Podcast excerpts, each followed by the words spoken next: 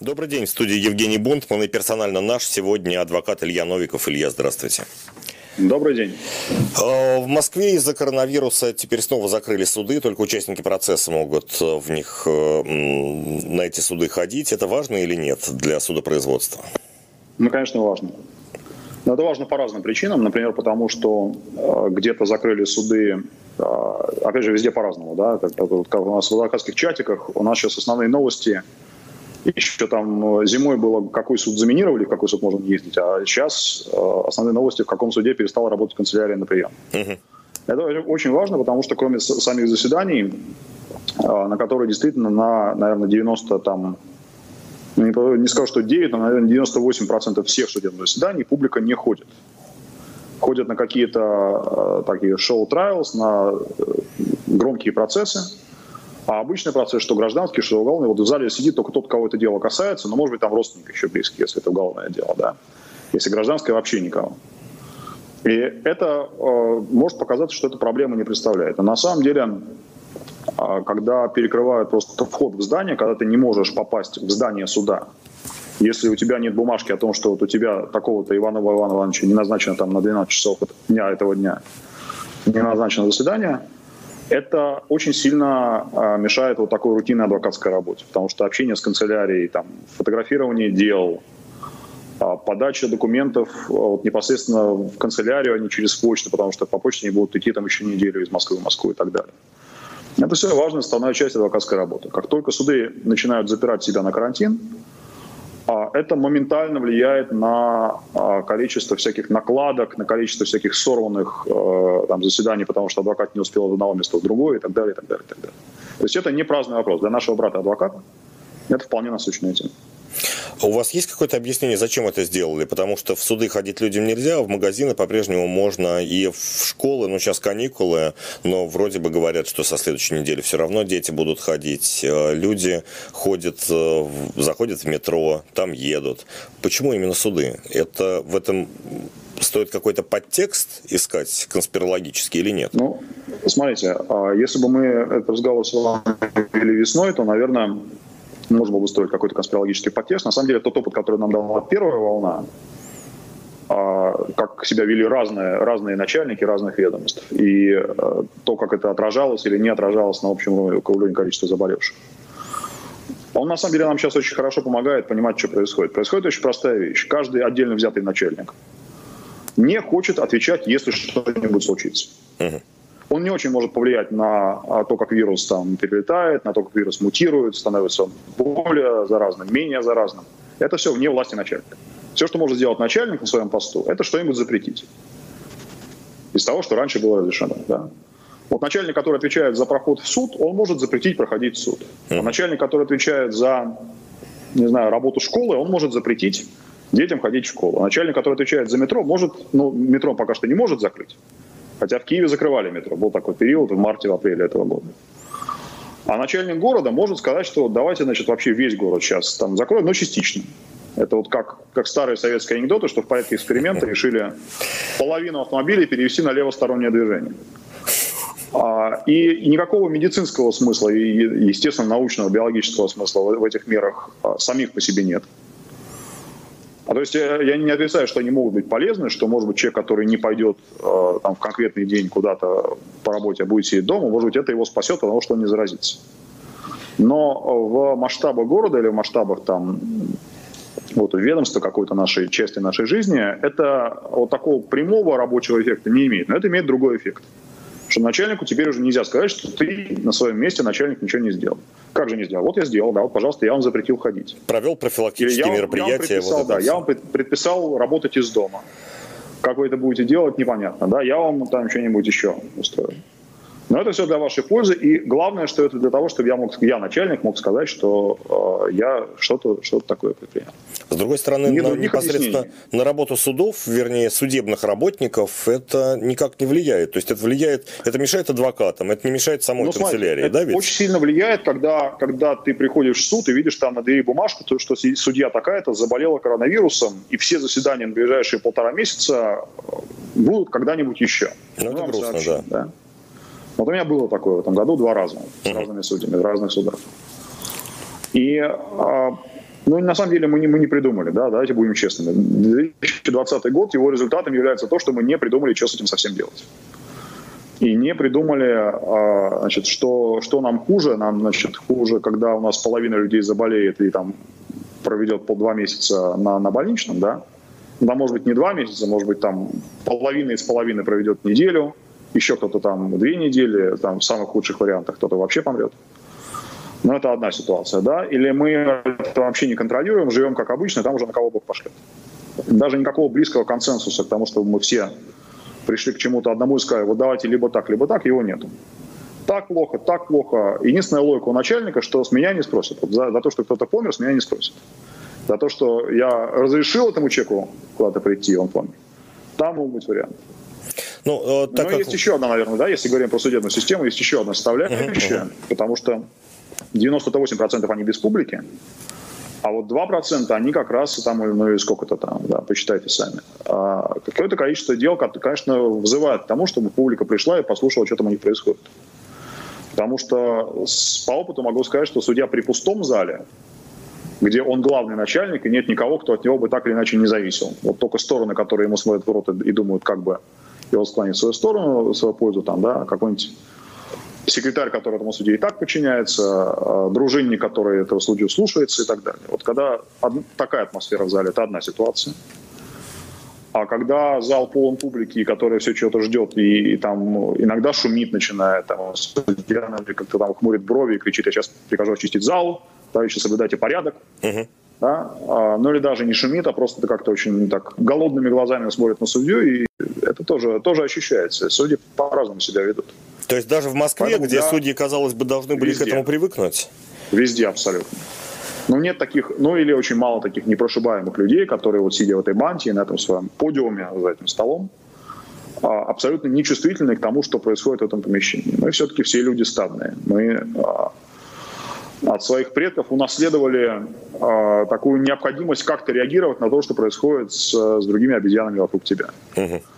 Поэтому да, э, вот это время, когда когда э, все суды, и важные, и неважные, проходят без публики, проходят в пустых залах, это будет такое, ну, нелегкое время для, э, для, для многих э, подсудимых, да, и многих адвокатов.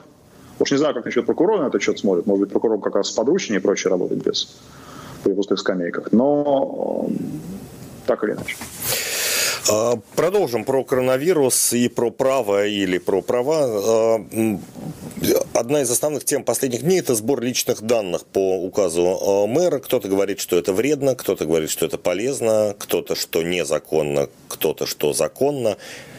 У вас какой ответ? Вредно, полезно, законно, незаконно? Это и незаконно, и вредно.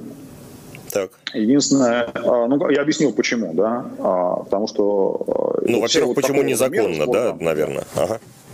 Ну, наши начальники, которые, я говорю, в собирательном числе, да, потому что понятно, что там Госдума это одно, мэр Москвы это другое, но, в общем, в целом это вся одна, одна страта, честно, да, одна, одна братья. Они а, очень часто забывают о том, что то, что вот они приказывают делать сейчас, совершенно не пересекается с тем, что они нам приказали делать там год назад или два года назад. Да. Там этот безумный закон о, о личных данных, который, который э, вынуждает каждый раз, когда ты у кого-нибудь берешь личные данные, подписать у него бумагу на три страницы, что он не против. И даже если ты бумагу сжал на одну страницу мелким шрифтом, все равно потом эту бумагу нужно хранить, с тебя могут потребовать, не дай вот ее не взял и так далее. И все, что касается личных данных, оно, с одной стороны, вроде как зарегулировано и, и жестко, да, с другой стороны, начальство, когда ему кажется, что эти данные кто-то должен ему принести, оно забывает о том, что эти данные храняются. А как быть работодателю, у которого работник там не пришел, не подписал ему эту бумагу, о том, что эти данные куда-то будут посылаться. В общем, работодатель, э, на самом деле, это, бумаг, этот, э, это решение о сборе данных, оно не против э, нас с вами, обычных людей, да, оно, нас, оно против бизнеса, uh-huh. если так говорить общо, да. Потому что штрафовать будут не нас за то, что ты свои данные не подал, что тебя не штрафуют. Штрафуют его начальника, который, там, может быть, э, какой-нибудь полу, полуживой какая-нибудь булочная, э, которая работает три человека, вот он что-то там не оформил, и ему прилетает штраф на 300 тысяч рублей, uh-huh. который его окончательно хоронит. А, ничего там хорошего нет, ничего там полезного нет, ничего там законного нет. Но, а, видимо, Собянину представляется, что если ввести такую строгость, то это статистически уменьшит количество людей на улице. Разгрузит больницы, даст какой-то такой оттягивающий эффект э, и тем самым чему-то поможет. Я не думаю, что это будет так. По крайней мере, весенние эксперименты э, по части электрических пропусков, они, по-моему, не, не, радовали нас никакими успешными. Ну, это, во всяком случае, работало, и на улицах было значительно меньше людей. Это я вам как москвич скажу. А, ну, э, на тот момент никто не понимал, насколько это критично, да, и никто не понимает, сейчас критично. Вот сейчас даже не очень ясно, вот э, этот вирус, который у нас пришел к нам осенью, этот вирус тоже степени заразности, что весной, да?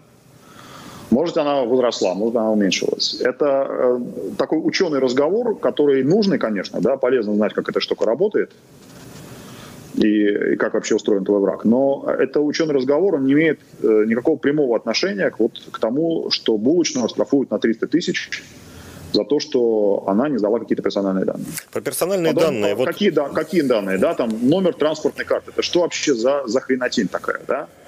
Это вот, а, значит, мэрия теперь узнает, что а, работник булочной Иванов ездит в метро с такой транспортной картой. Значит, завтра он купит другую карту. Еще будет. Кого штрафовать? Метро штрафовать? Булочную? Иванова? Мэрия? В общем, это такая тоже достаточно показушная компания. Но можно же потом карты но... по паспорту продавать. Это я как раз себе очень хорошо представляю. А с зайцами метро что делать? Их штрафовать и за то, что они зайцы, и за то, что они зайцы против коронавируса. В общем, слушайте, когда мы пытаемся а, вот в таком а, значит, крючкотворном, да, юридическом ключе обсуждать меры, которые имеют ну, все признаки показухи, мы, а, как правило, за 2-3 логических шага приходим к какому-то абсурдному тезису, начинаем смеяться, хихикать, и меняем тему. Потому что обсуждать эту тему долго в таком ключе невозможно, потому что обязательно а, вылезает какая-нибудь глупость. А, я вообще не очень понимаю, как, это можно, как к этому можно относиться, ну, вот так вот, да, как можно на полном серьезе, на серьезных глазах обсуждать, а, значит, что из этого следует, почему это хоро- может быть хорошо, почему это может быть полезно. Я, кстати, совершенно не исключаю, что если вы позовете в эту студию какого-нибудь человека из московской мэрии, а, он вам придет и, значит, тоже так убедительно вам будет втирать про то, что да, конечно, это необходимо, без этого никак, транспортные карты подлежат учету, иначе люди будут та-та-та-та-та-та.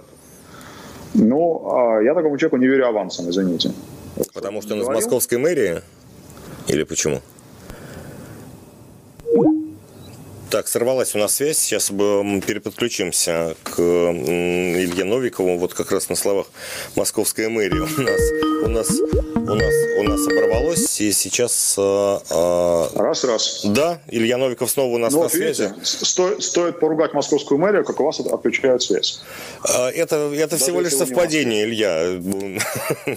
Да-да-да. Не, не, надо, не думаю. Не надо, не надо конспирологии. Хорошо, вот про законность я вас, если мы, э, мы же не можем медицинские проблемы с вами обсуждать э, как-то, наверное, экспертно. Не, вы не, э, при сейчас всей вашей эрудированности не являетесь. Да? Да. Сейчас, сейчас любая говорящая голова эксперт почему угодно. Я, я стараюсь сдерживаться, но и то рассказать. Но я знаю, что вы эксперт по праву уж по меньшей мере. Да? Вот про законность, незаконность сбора данных я залез в закон о персональных данных, и там есть такая штучка, про то, что это вполне возможно и законно, если обработка персональных данных необходима для исполнения полномочий федеральных органов исполнительной власти, ну дальше я не буду зачитывать, ну в том числе, то есть если ну, да, власти только, считают... Москва, не федер... Москва не федеральный орган исполнительной власти. А, исполнительных а, органов чрезвычайное... государственной власти субъектов Российской Федерации дальше там. Чрезвычайное положение у нас не введено ни на федеральном уровне, ни в Москве. А, это непонятная хрень э, состояния опасности, да, вот это вот, э, извините, что я употребляю грубое слово, но я не могу это иначе описать. Когда... Ну, есть грубее слова, так что ничего. Вроде как, вроде как у государства нет обязанности э, в этой связи что-то делать, но возникает куча новых полномочий нам что-то запретить. Понимаете, а, значит, тема персональных данных, она настолько а, значит, зажила последние годы своей собственной жизнью. Вы знаете, что европейские, например, да, когда, когда в Европе приняли дай бог память, как он называется, а, вот этот акт, акт о защите данных, когда вы на каждый сайт, который как, хоть какое-то отношение имеет к юрисдикции ЕС, чтобы войти, вы должны поставить три галки, что вы согласны со всем, что mm-hmm. будет происходить, и так далее, да. она а, превратилась в какую-то совершенно отдельную, живущую своей собственной насыщенной жизнью сущность. Да. А, я далеко не уверен, что а, каждый раз, когда значит, будет возникать в этой связи какой-то конфликт, у работника ли, который недоволен тем, что его хозяин его сдал с потрохами. Угу. У значит, какого-нибудь чиновника, который посчитает, что мы эти данные сдали не так. Я не знаю. Мне, мне, это, вот, мне как юристу, если вы считаете, что я эксперт по почему-то что право, мне категорически не нравится все, как, все, что с этим связано и как это обустроено. И при том, что, да, мы говорили, ну, там, вот все эти месяцы говорили, что, наверное, когда карантин, да, к этому надо серьезно относиться, да, там, медицинские меры, все это может быть оправдано. То, что не бывает оправдано обычно, вот если бы у вас э, власть начала просто собирать данные автомобилей, вот просто ни к селу, ни к городу, да, вот не было бы этого вируса, мы бы жили как жили. Uh-huh. И тут внезапно в сентябре 2020 года Собянин решил, что ему нужно знать автомобили всех работающих в городе Москве работников. Ну, это не то, что очень скрытая да? информация номера ну, казалось бы, да, ну, не совсем там, да, там э, у нас же эти базы, они не очень, не, не до конца интегрированы. То есть э, по вам можно посмотреть, какой у вас автомобиль, если вы э, специально полномоченный человек со специально полномоченным компьютером для этого, да. Но э, в этой же базе, э, скорее всего, не будет или с большой вероятностью не будет, где вы работаете. Ну, ну понятно. Особенно, да. если там недавно или как-то криво оформлены и так далее, да. Поэтому, ну, как-то фантазируя, да, зачем вам эта информация может быть нужна, что такое можно придумать, на самом деле мотивация вполне однозначная, просто такую дать острастку, чтобы люди меньше ездили и вообще меньше шастали. Но, э, значит, возвращаясь к мысли, которую, я оборвал. Если все это происходило без, без эпидемии, да, мы бы удивились, мы как-то стали возмущаться. А сейчас мы возмущаемся меньше.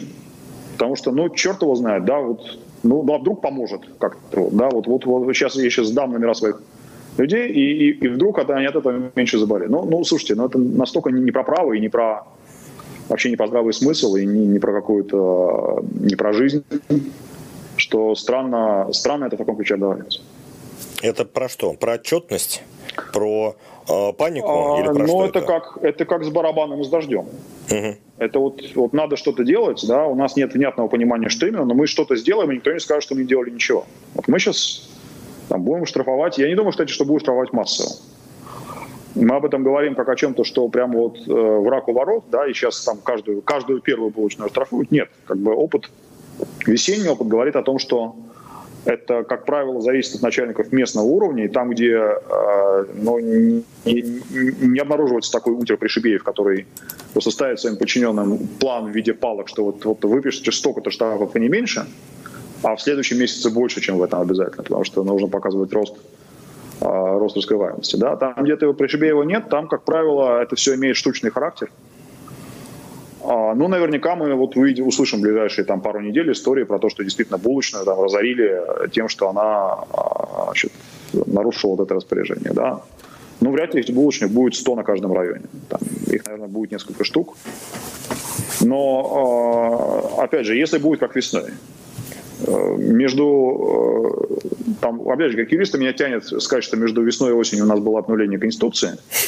Это тоже на что-то повлияло. Нет, на самом деле не повлияло, потому что все понимают, что никакой никаких изменений в правовую жизнь нашу это не внесло, и что суды, как раньше, не ориентировались на старый текст Конституции, так они не ориентируются на него и сейчас. Но э, черт его знает, что еще изменилось. Может быть, по, может быть как-то но за, зато вирус, вирус отступил да. перед Конституцией. Это, наверное, да, единственное быть, достижение. На, на, на уровне настроения начальства, как, когда, когда каждый маленький бюрократ хочет понимать, что хочет, хочет более высокий бюрократ, может быть, весной было ощущение, что летом нам предстоит какое-то важное, и народ не нужно раздражать. А осенью такого уже нет. Черт его знает. А, ну, вообще тема не, тема не веселая, и я бы как-то с ней уже, а, если можно, прощался. Ну вот по, по, последний. Весь, весь час про то, как, как все плохо. Нет, нет, нет, мы будем говорить, как, как все плохо, но не, несколько про, про другое мы будем говорить во второй половине, про э, штрафы за маски, это правильно? Ну, мы не будем говорить законно или незаконно. Вот здесь, вот с вашей какой-то, не знаю, обывательской стороны, с взгляд из Киева, правильно? Я бы сказал, что нет. Почему? Я бы сказал, что нет, потому что а, ну, в Германии, да, где такой орднунг-орднунг, А, может быть, это как часть национальной правовой культуры и может работать. То, что а, бюргеры понимают, что если штраф есть, значит, это серьезно, а если штрафа нет, может быть, это не так серьезно. В России это превращается в такой гибрид лотереи казаков-разбойников. А вот да, значит, появляется определенная лихость в том, что значит, я вот мимо ментов пробегу, и они меня не поймают, хотя я без маски. Там, да? А кого все-таки ловят, у него возникает ощущение такой вселенской несправедливости. Это же не, не потому, что я без маски меня штрафуют, а потому что вот я проходил мимо вас, и вы, сволочи такие, сидели в засаде под забором, и меня перехватили. Да? И никакого ну, уважения, что ли, да, такого серьезного отношения к, ни к теме масок, ни к закону, ни к полиции, ни к судам. А, такой запрет, который массово нарушается просто в силу того, как устроена национальная правовая культура, как устроена а, авторитет полиции, да, авторитет закона общества не работает это так. То есть а, это связано с понять? Для того, чтобы, для того, чтобы люди носили маску, э, люди должны массово понимать, что спасение индейцев – это не проблема шерифа. Вот если ты заболеешь, то государство скажет «хрен с тобой», заболел, ну уже ползи на кладбище, завернись в простыню и там помирай, мы тебя спасать не будем. Там, где до людей это доходит, и, и как-то вот возникает ощущение, что маска нужна не, не мэру Собянину, а маска нужна тебе. Там прекрасно их носят. У кого нет маски, тот шарфиком заматывается, в конце концов. Там, где этого нет, и там, где э, пытаются отсутствующий авторитет права подкрепить милиционером с палкой, этот авторитет только будет продолжать падать, падать, падать, ну и, соответственно, маски будут ассоциироваться не с защитой себя, а с тем, что вот маска, значит, это вот как звонок не для вас, а для учителя, да, это что-то такое, что нужно Собянину. Но раз он нужен Собянину, пусть Собянин ее и носит, в конце концов, я-то при чем? Думает обыватель. А, Илья Новиков, адвокат, персонально наш. Мы прервемся на несколько минут, а, отвлечемся от темы коронавируса, уже будем про другое говорить. Слава Богу.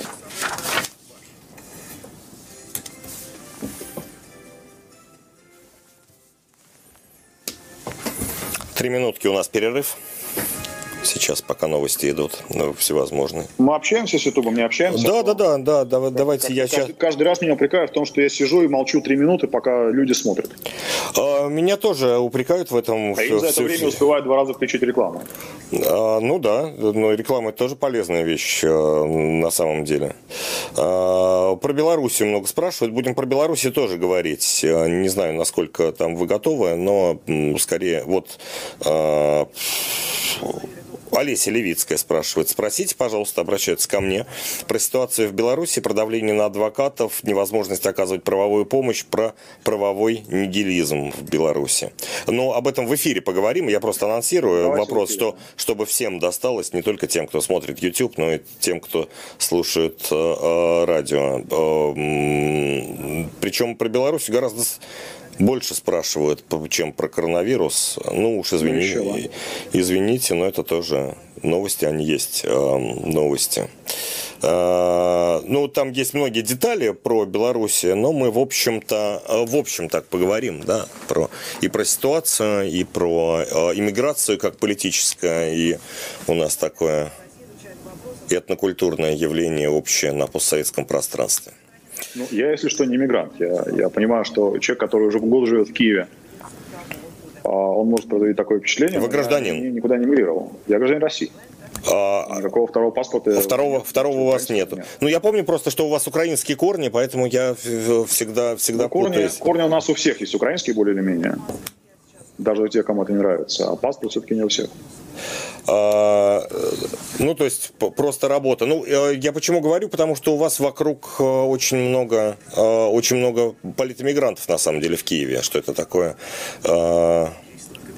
Это тема для совершенно отдельно. это, отдельно, это отдельный разговор. Это мы не будем говорить, но будем говорить про Белоруссию происходящее а, через меньше, чем через минуту. Мы выйдем тогда в эфир и будем уже говорить в эфире. Студии Евгений Бунтман, персонально наш сегодня адвокат Илья Новиков. Э, Илья, поговорим обязательно про Беларусь, как анонсировали YouTube в перерыве, но сначала про Украину. Вот этот вот всенародный опрос или референдум, я не очень понимаю эту правовую форму Зеленского, это что, это зачем? Ну, во-первых, это не референдум. Так. То есть там после того, как Зеленский такой шутливой форме анонсировал, что у него будет пять вопросов к народу, а для тех, кто не в курсе, 25 октября в Украине ну, что-то похоже на российский единый день голосования. То есть будет очень много выборов, местных прежде всего, где-то на областном уровне, где-то на городском уровне и так далее. Вот мэра Киева выбирают, например, Киевский совет. Угу.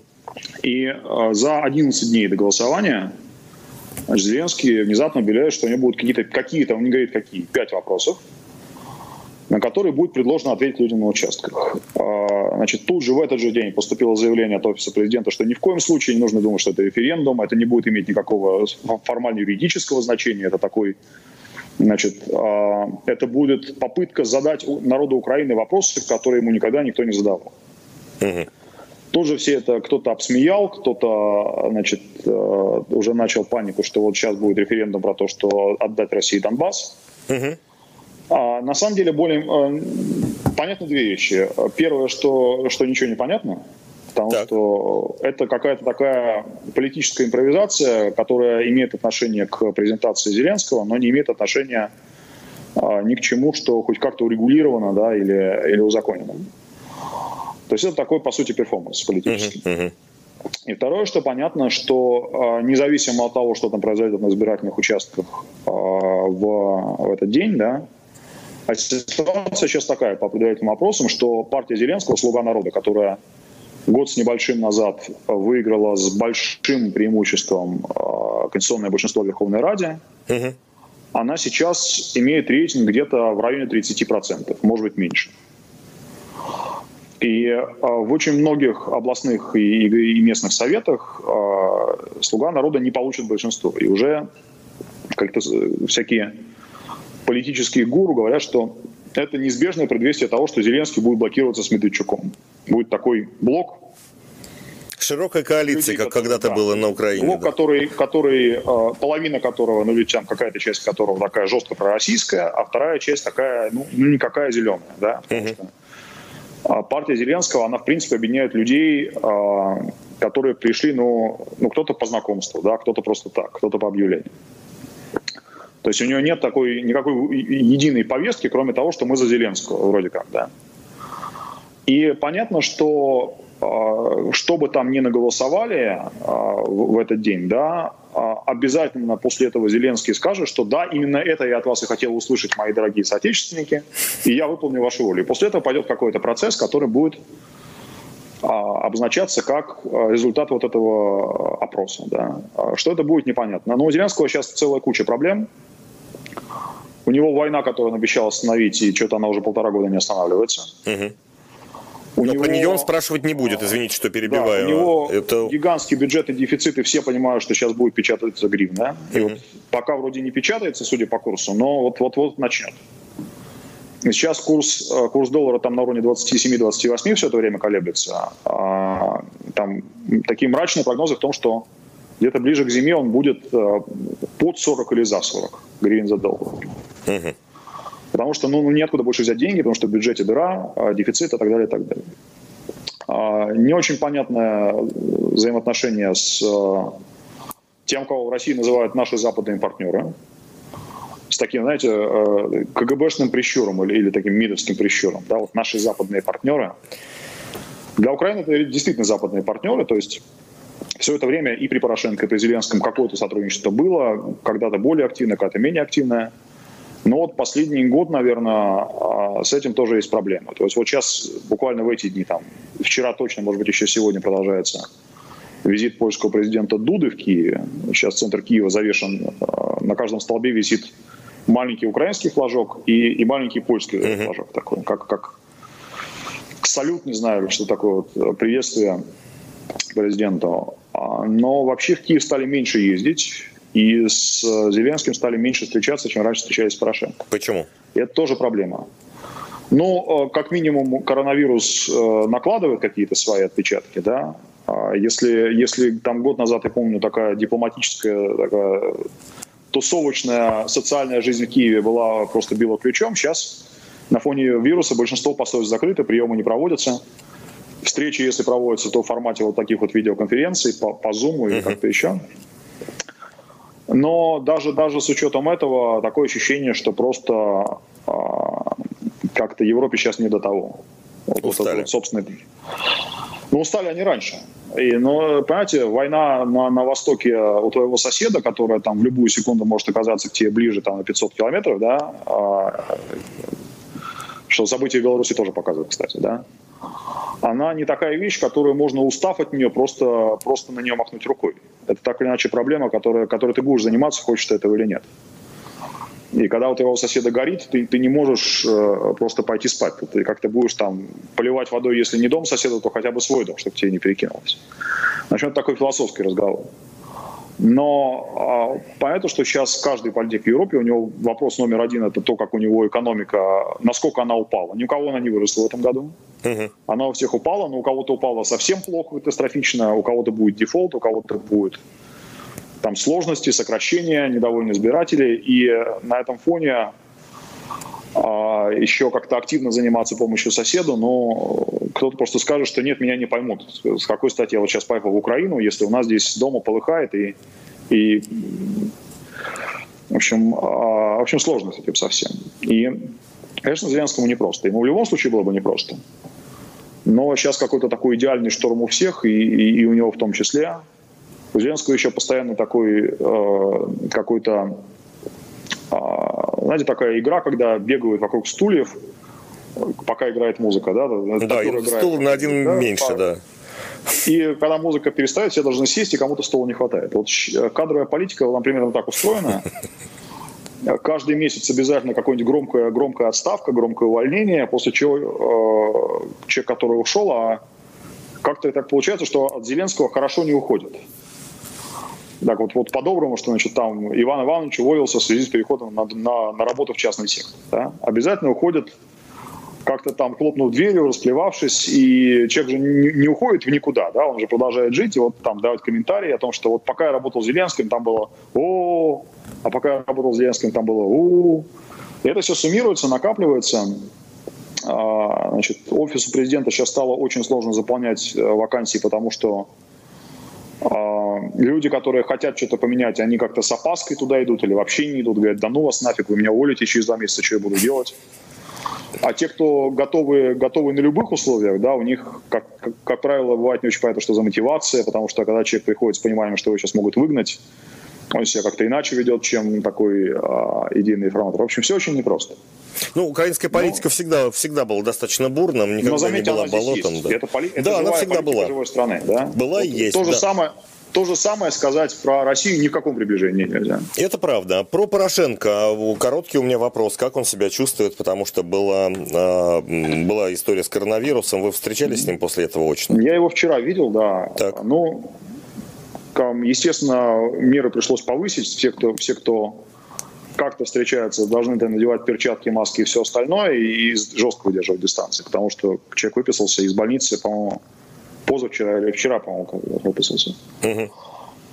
Ну, э, знаете, как говорят, говорили по свое время, там, настроение боевое, рукопожатие крепкое. Вот, вот, вот, так. Хорошо, про Белоруссию. Так нас... не, не дождетесь один Хорошо, про Белоруссию у нас э, в... очень много спрашивают в чате э, Ютуба, в, в частности, про э, правовой, ну, я даже не знаю, Уместно ли употреблять слово «правовой» по отношению к происходящему в последнее время в Беларуси? Уместно ли?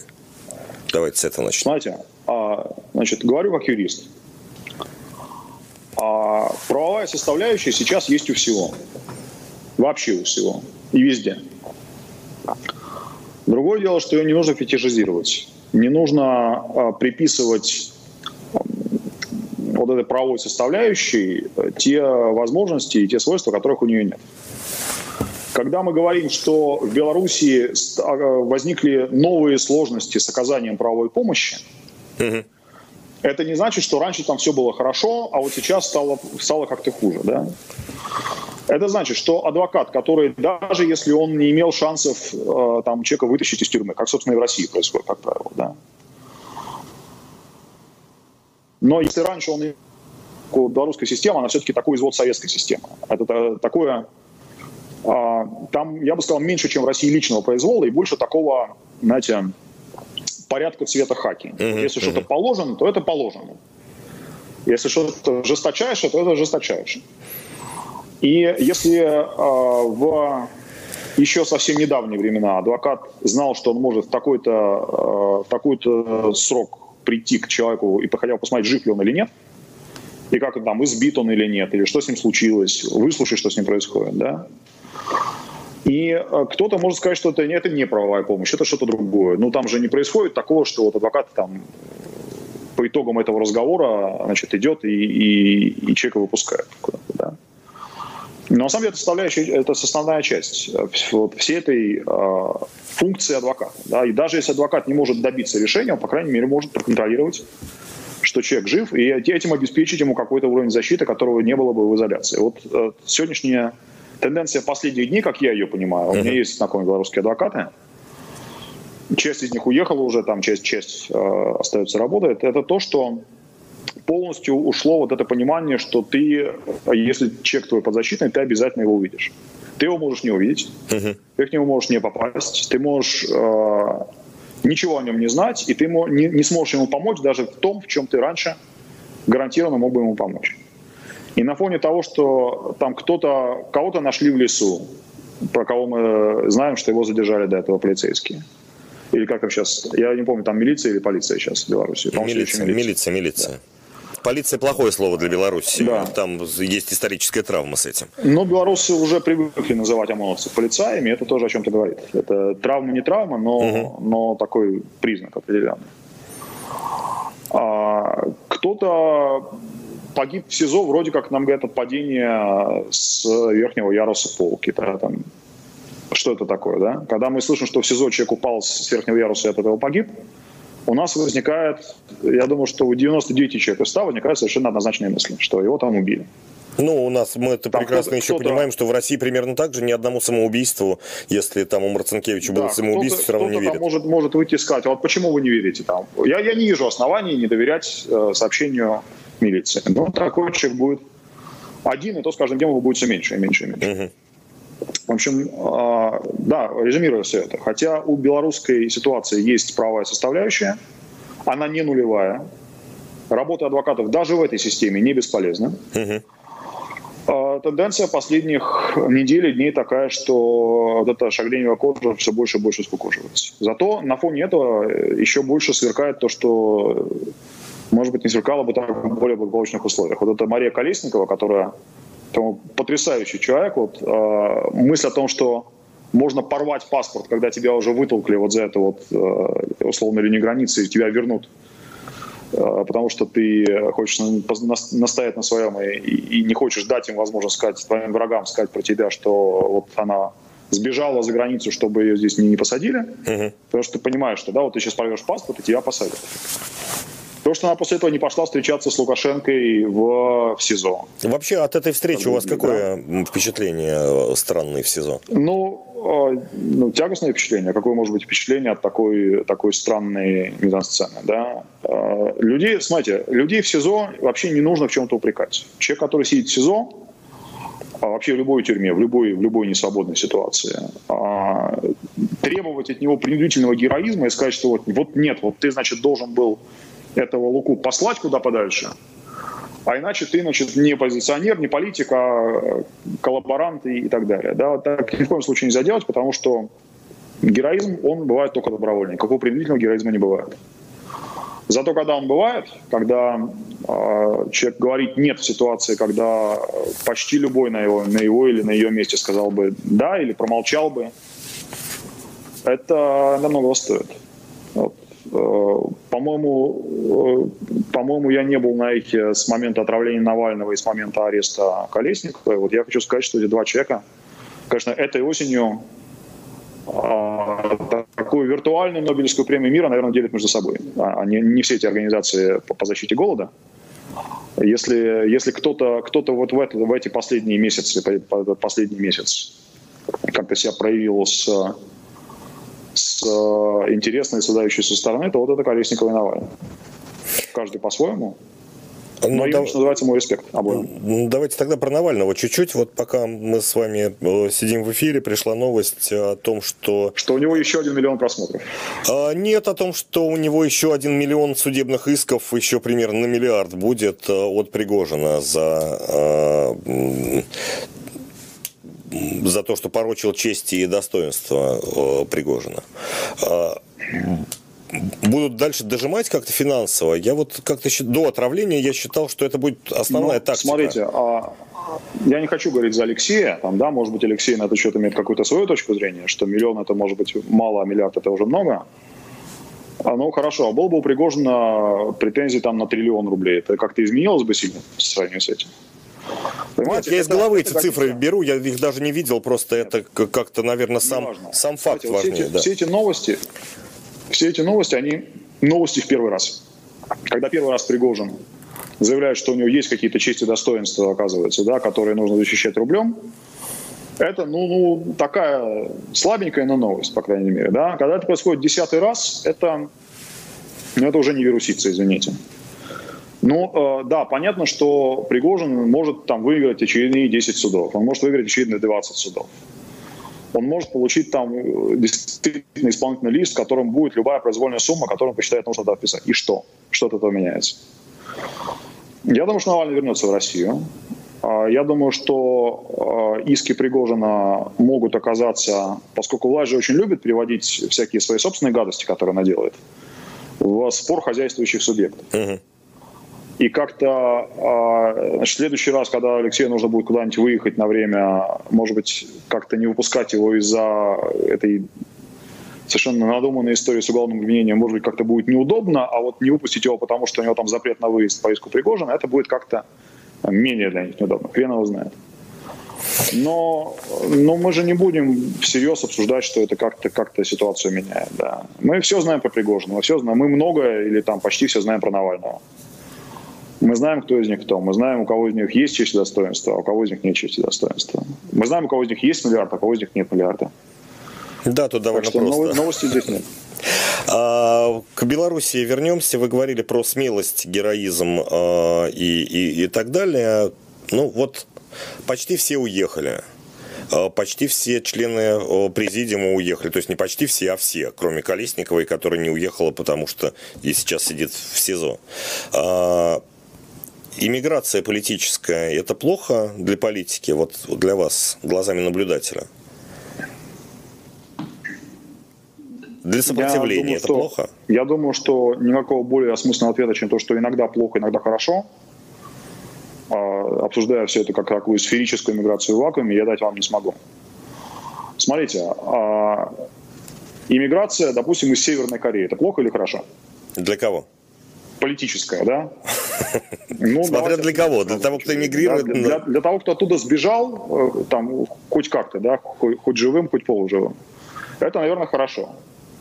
Для Северной Кореи, э, значит, ну, было бы для нее лучше, если бы те люди, которые пофантазируем, представляют собой политическую оппозицию Ким Чен Ыну, uh-huh если бы они остались в Северной Корее и продолжали бы политическую борьбу в тех рамках, в которых это возможно. Все, вот я сейчас говорю, и вы смеетесь, потому что, ну... Ну, это просто сложно да. себе представить, да. да. А, вся эта история с, с президиумом вот этого белорусского переходного совета, она, а, она была для мирного времени. Вот как, как в фильме «Крестный отец», говорят, что там ты не можешь быть сейчас канцелярией, потому что ты канцелярия для мирного времени, а у нас mm-hmm. сейчас идет война.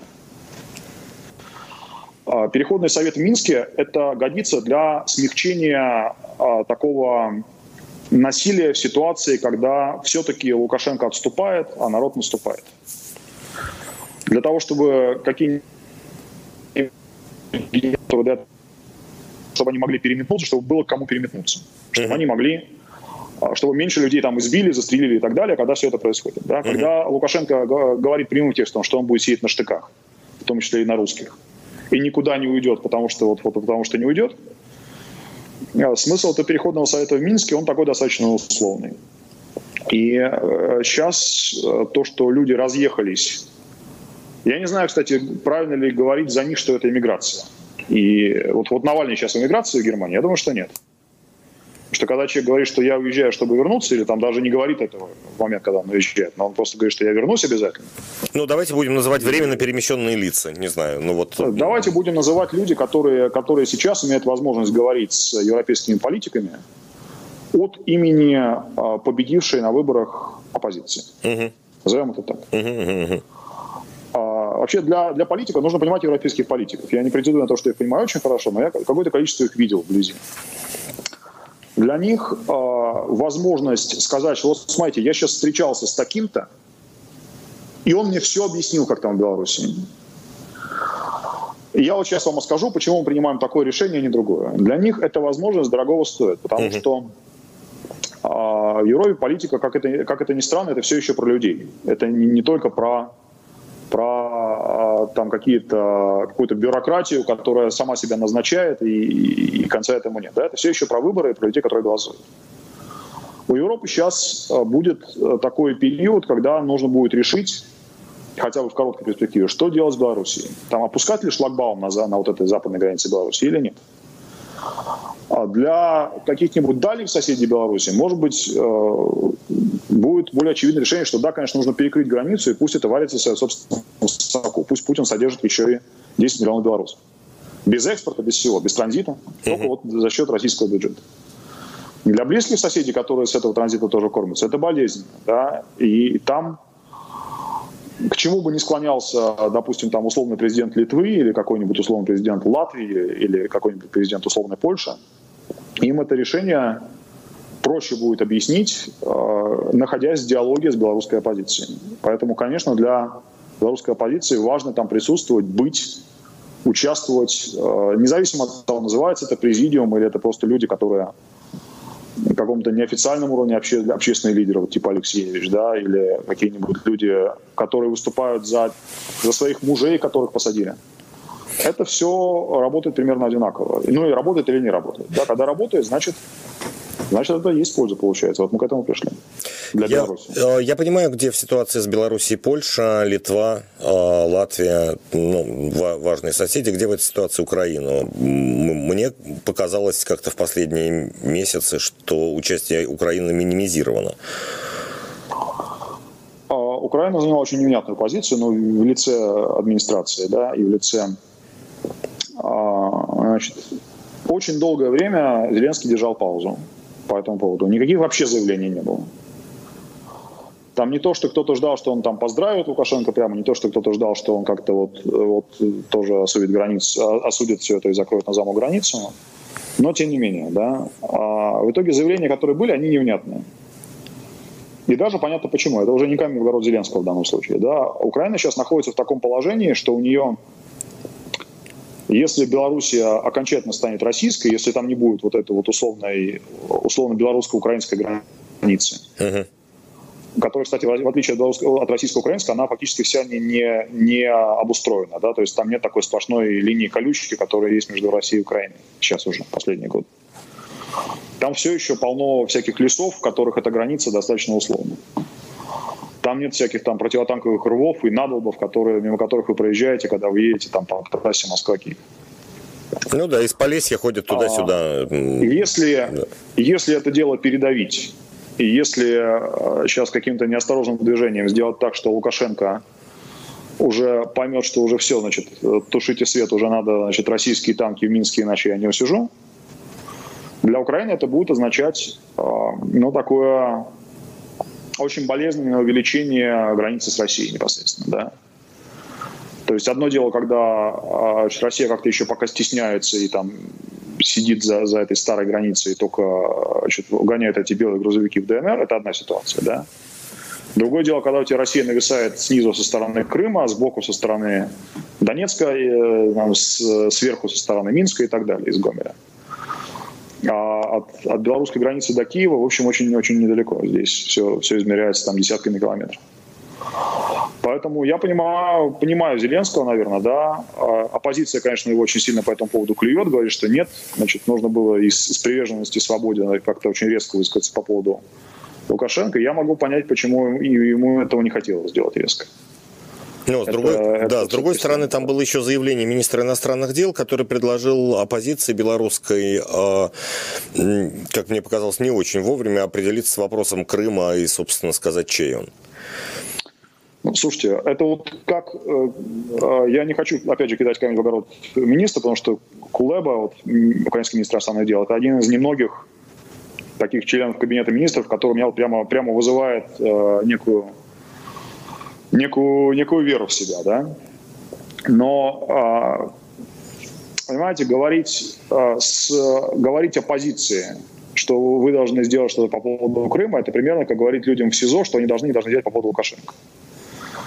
А, понятно, что для, для белорусского оппозиционера, такого среднего, да, для него вопрос, останется ли Лукашенко и будет ли он в тебя стрелять, это вопрос первой важности.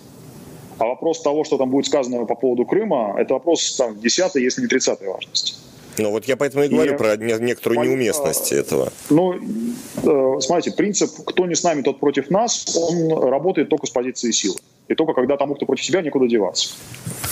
А, вот в таких историях, как правило, в долгосрочную все-таки выигрывает тот, кто говорит, кто не против меня, тот со мной.